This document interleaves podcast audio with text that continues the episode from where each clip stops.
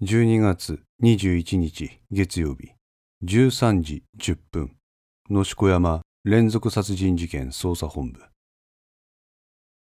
松永は自席に座って右足を小刻みに動かしていた。連れてきました。一見するとヤクザかと思われる迫力の風貌を持った男が松永の前に立たされた。組織犯罪対策課のそごうと申します。そこにかけろ。松永の向かい側の座席に座ったそごうは、そこに広げられている穴山と井上に関する資料に目を通し始めた。どうだ？何かわかるか？そごうは資料にさっと目を通して、松永の問いかけに即座に答えた。ポンプが確認されますね。月ですから、シャブです。シャブとなるとこの辺りでは大体が人友会が元締めだと言われております。今回の事件の被疑者は一色高則である。彼は野子山で穴山と井上を殺害し、その後、桐本と間宮を殺した。そして一色かどうかは完全な確証を得たわけではないが、どうやら昨日の夕方にも七尾で男一人を殺して彼は現在逃亡中。動機は依然として不明。先ほど県警本部で松永は片倉と接触した。6年前の野子山での事故をめぐる背景を片倉から聞かされ、松永の頭の中には人友会の存在がインプットされていた。最初に殺された穴山と井上はどうやらシャブの売人の顔を持っていたようだ。そごうの言うところでは、シャブの出所は人友会とかいう石川県の暴力団の可能性が高いそうだ。この仁熊会のフロント企業はベアーズデベロップメントといい、6年前の熨子山での事故に関わっている可能性がある。その6年前の事故を殺しではないかと一色は個人的に捜査をしていた。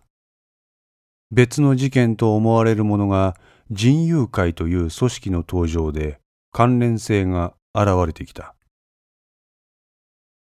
そごうと言ったな。お前、この穴山と井上のことを把握してたか？いえ、把握しておりませんでした。面目次第もありません。松永はうなだれた。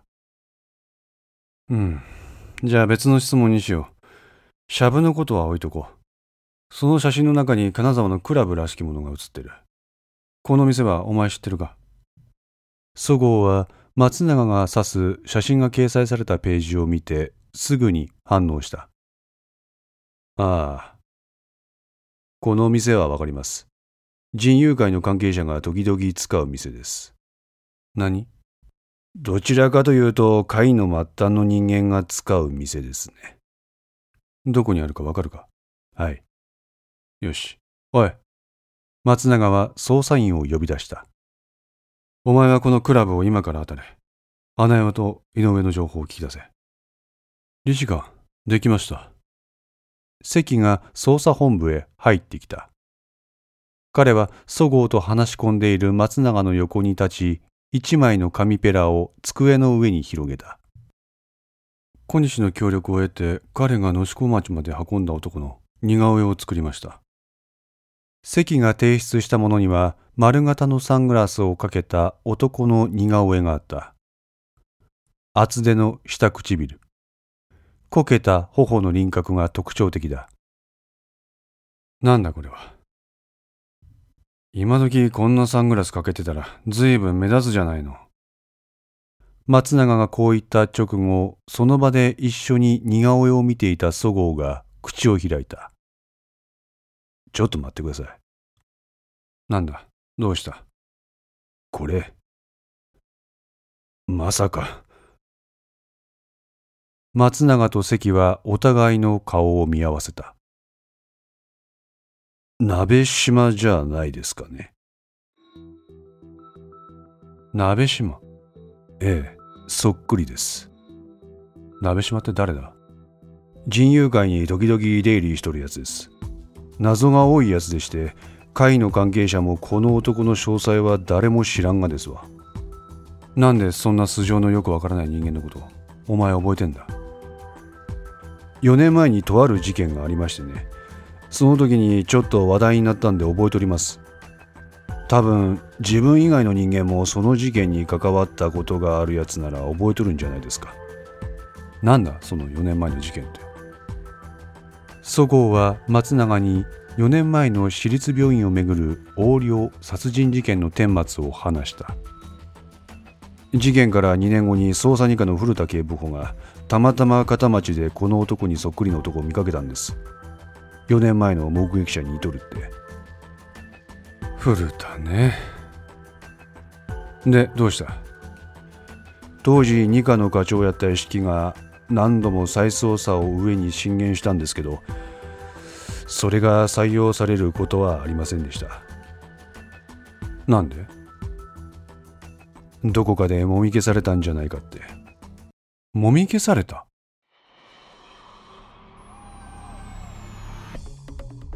もみ消された？は？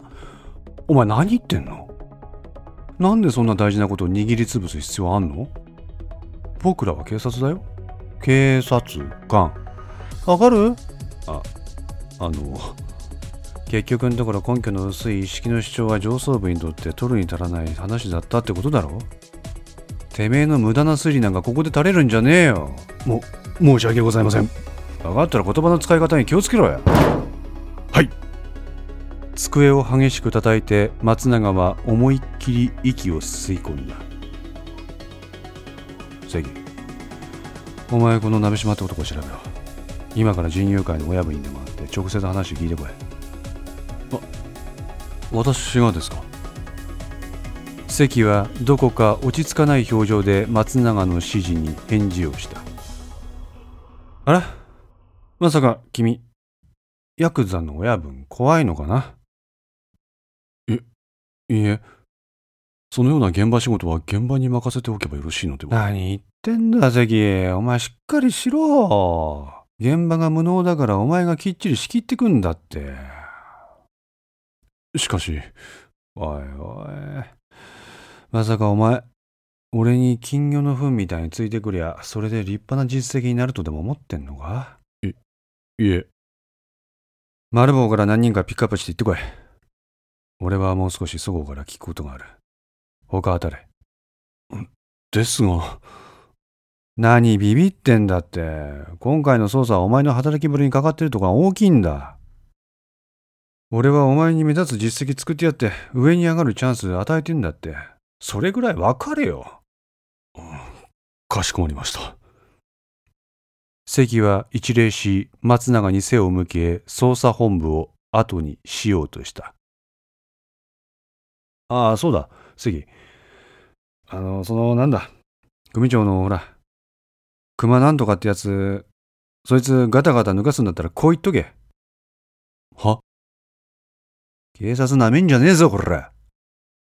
松永は関を熊崎に見立てて彼に向かって中指を突き上げた。で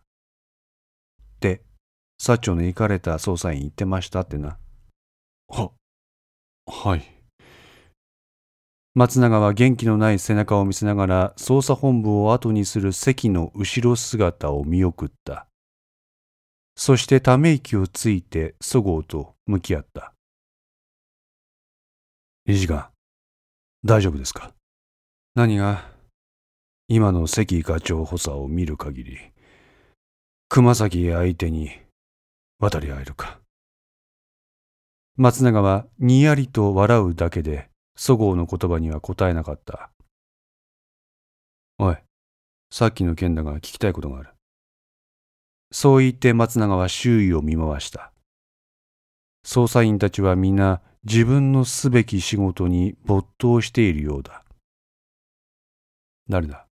もみ消したのは。え？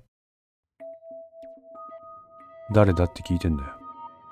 え、でも、理事官、さっき、ついさっき、治安を司る警察組織が何かの訴えをもみ消すようなことはありえないと松永はそごうを糾弾した。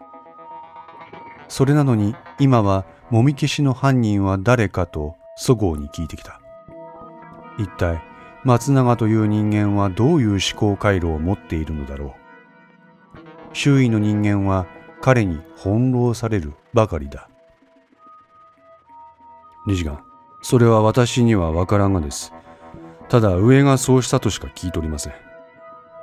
上とは分かりません。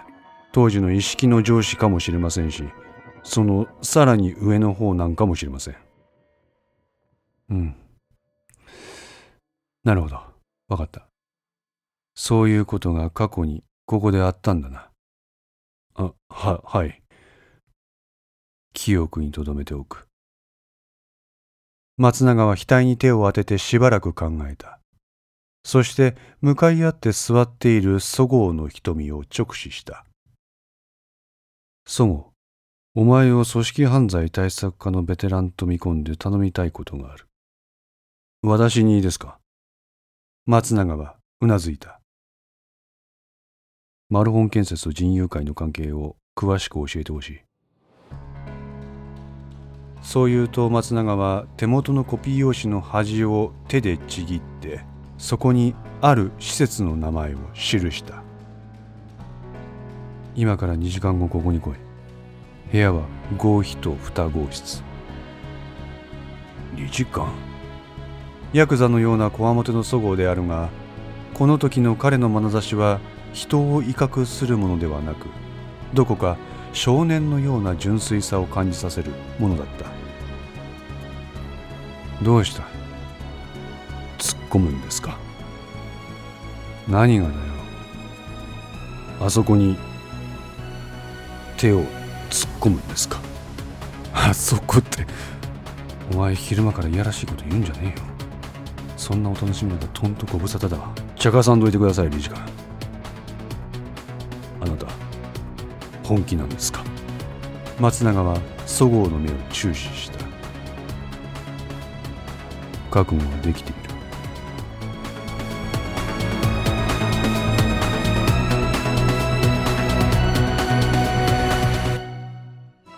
5の線リメイク版いかがでしたでしょうか？